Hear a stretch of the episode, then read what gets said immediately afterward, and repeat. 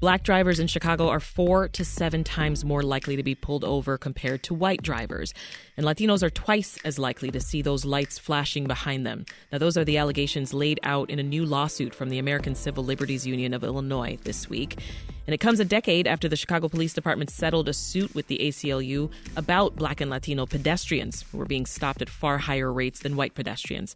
So, here in studio with us to give details is Alexandra Block, Senior Supervising Attorney for the Criminal Legal System and Policing Project at ACLU Illinois. She's also the attorney on this case. Welcome. It's great to be here. Thank you for having me. So, the, the suit we know is based in, in part on the experiences of, of five people who were repeatedly pulled over by police. We're going to hear a little bit of each of their stories, but I, am particularly struck first by uh, plaintiff Mahari Bell. Can you tell us about him and, and how many times he was stopped? Mr. Bell has been stopped uh, at least a dozen times over the last few years. Uh, he is a young black man who lives on the west side of Chicago. Uh, he also uh, drives for uh, delivery services like Uber Eats and DoorDash, and multiple times, sometimes even uh, several days in a row, he's been pulled over by Chicago police uh, for pretextual reasons. You know, they they cite a really small reason and uh, use it as an excuse to search. Um, interrogate Mr. Bell and the other um, plaintiffs that we represent. Mm-hmm. He's never, Mr. Bell's never been cited for any infraction. Um, every time they've let him go, but it's terrifying, humiliating, frustrating, and discriminatory, and that's the crux yeah. of our lawsuit. I'm struck by the details of one particular uh, complaint. This is from May 2022. Uh, where uh, Mr. Bell was pulled over near Willis Tower. He was driving, as you mentioned, for a food delivery order and the officer demanded to know if he possessed cannabis. Ordered him out of the car and handcuffed him, searched the car, and um, you know possession without uh, permission uh, or any legal basis whatsoever. Um, onlookers were watching as this was happening. The officer reached into his pants, took his wallet, ran his name, and then just released him. You know, uh, from the the handcuffs and told him, "You're free to go." Is that sort of a typical story that you've been running across? It is very typical. And in fact, on the body worn camera footage of this incident, the officer tells Mr. Bell, it's what we do. He, Mr. Bell asked really? the officer, Why are you handcuffing me? There's no reason to handcuff me. Mr. Bell had been completely cooperative. There was no animosity. There was no argument. Uh, the officer asked him to get out of the car, and he did. And he stood behind the car, and then the officer just pops handcuffs on him for no discernible reason. And Mr. Bell asks, Why are you handcuffing me? And the officer says, It's what we do it's what they do to black and Latino drivers very often uh, for no reason. And um, Specifically, what our lawsuit alleges is that there is no public safety benefit to these hundreds of thousands of pretextual traffic stops that the police do every year in Chicago. Yeah. The Chicago Police Department says it, it doesn't comment on pending litigation, but that it's reviewing the lawsuit. So tell us more about the other plaintiffs in the case, Alexandra. Uh, how many times did they report that they were also pulled over in, in past years? Right. We have uh, five Black and Latino plaintiffs. Um, for example, um, Mr. Eric Wilkins. Uh, he's a 52 year old black man who lives in the Roseland neighborhood on the far south side. Uh, was stopped at least three times within the last two years. Uh, he is disabled, and in one particular stop, uh, police asked him to get out of the car. And when um, his disability made him uh, appear to be walking in a fashion that the officers accused him of being unsteady. They used it as an excuse to give him this phony field sobriety test and poke fun at his disability. Uh, they found nothing in his car. They found nothing. Um, to evidence that he was driving while impaired, which he was not, and then they let him go. Um, and you know that this is a story that's repeated over and over. Another one of our plaintiffs is um, Essence Jefferson. She's a young black mother who lives on the south side of Chicago with her two-year-old son. Yeah. And officers have stopped her repeatedly over the last couple of years, um, asking about guns in her car, including in front of her two-year-old son who is in the back seat. Uh, uh you know, and so this is happening to men. It's happening to women. Right right? There's no discrimination there. And and what did these people have to say to you about their experiences and, and the effects of these experiences?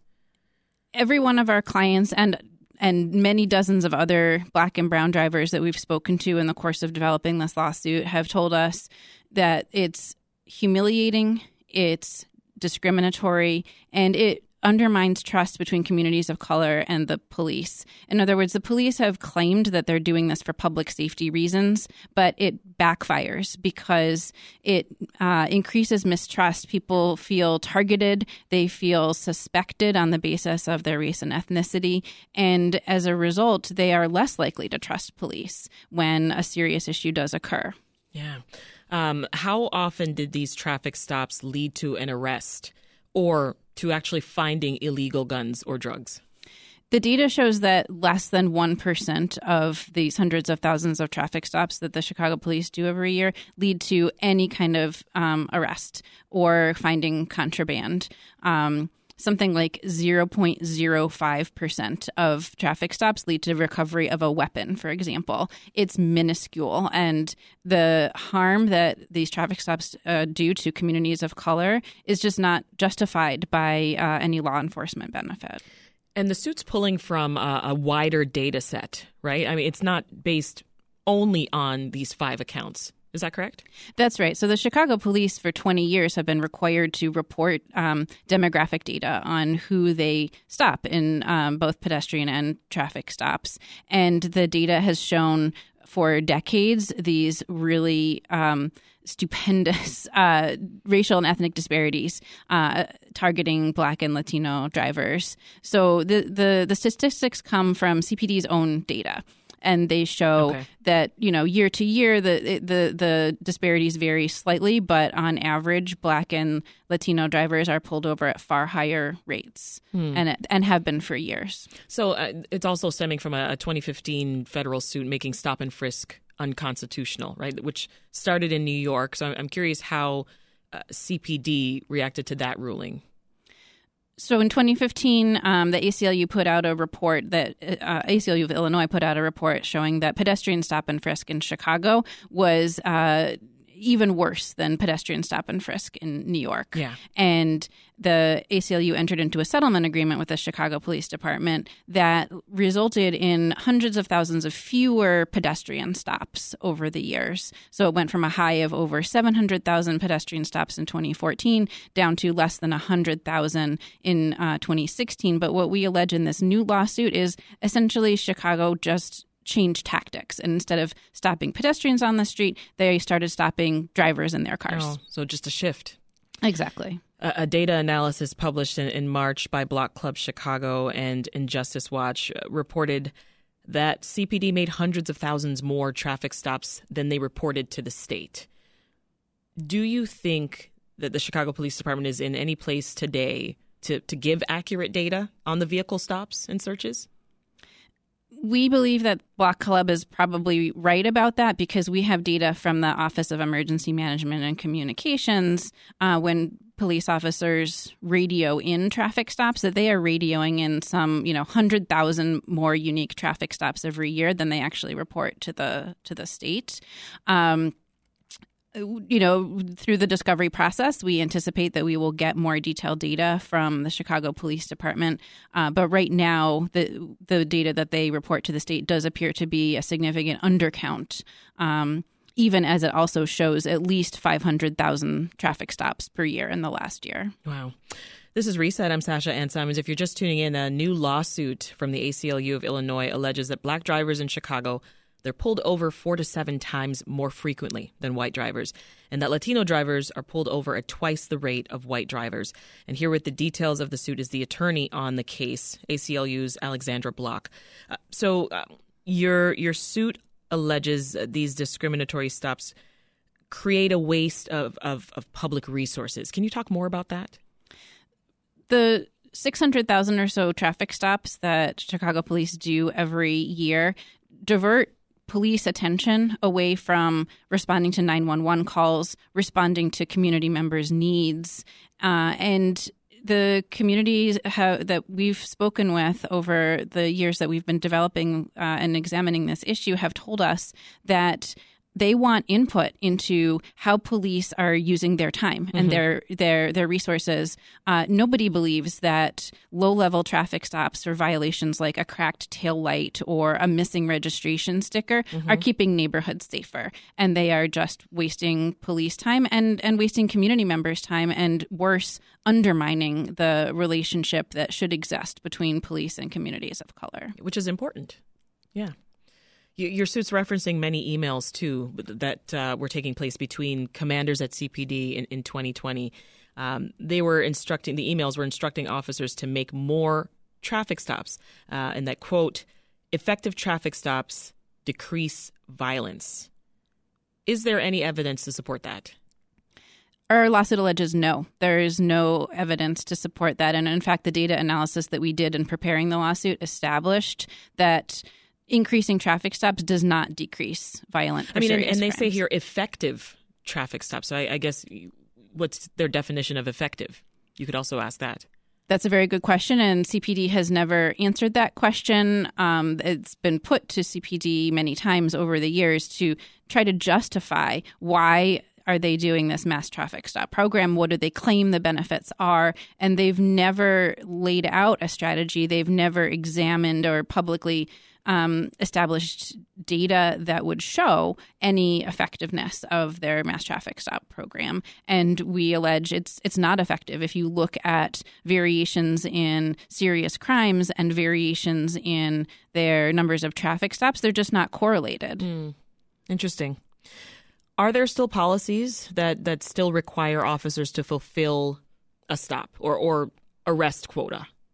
We understand that there are. We um, have evidence from uh, other cases and evidence from the emails that you just referenced that Chicago Police Department does have traffic stop quotas, meaning minimum numbers of stops that they expect officers in various locations to meet every shift, and that these quotas are extremely damaging because it's uh, elevating, you know, quantity over crime fighting. Right. I remember I mean, the talk of quotas just, you know, within communities, you know, years back, just being seeming like a myth, maybe, but to hear that that's an actual thing, right? There really are numbers put on, you know, whether, whether it's monthly or weekly, um, the amount of times you should arrest someone as an officer or stop them. That's right. There, there's evidence uh, that we've developed through through emails and uh, testimony from from sergeants who uh, serve on this um, citywide community safety team that they were told, you know, and, and that the, the, quotas have escalated over the years. First, it was two stops per shift, then five stops, and then 10 stops, and then per su- shift. Per shift. And then Superintendent, former Superintendent of CPD, uh, David Brown, at one point set a goal of 10,000 traffic stops. Um, and when you do and, that, when you put something like that in place, how do you see, Alexandra, that impacting who and then are the targets of these traffic stops and you can map the traffic stops on a map of the south and west sides of Chicago where neighborhoods are predominantly black and predominantly Latino, and a map of where the traffic stops are most likely to take place, and they overlap almost exactly because mm. this is a policy we allege in the lawsuit that is specifically targeted against black and Latino neighborhoods in Chicago. So, at the end of the day, what are you and the plaintiffs looking to accomplish with this suit? Are you looking for fewer stops overall? Are you looking for better tracking of these stops? We're looking for a number of really broad based changes in CPD's um, traffic stop policies and practices, including uh, ending quotas, getting police officers out of the business of enforcing low level traffic um, non moving violations that should be handled by a non law enforcement response. We're seeking a policy change that officers can't do what's called pretextual stops, meaning stops that are based on an alleged um, traffic violation, but are really an excuse to search and harass black and brown people. Um, and we're looking for more community input into policing strategy so that impacted folks have say over uh, policing strategies that would be alternatives to mm-hmm. this mass traffic stop program. Alexandra Block is a senior supervising attorney for the Criminal Legal System and Policing Project at ACLU Illinois. Thank you so much for breaking that down for us. Thanks for having me.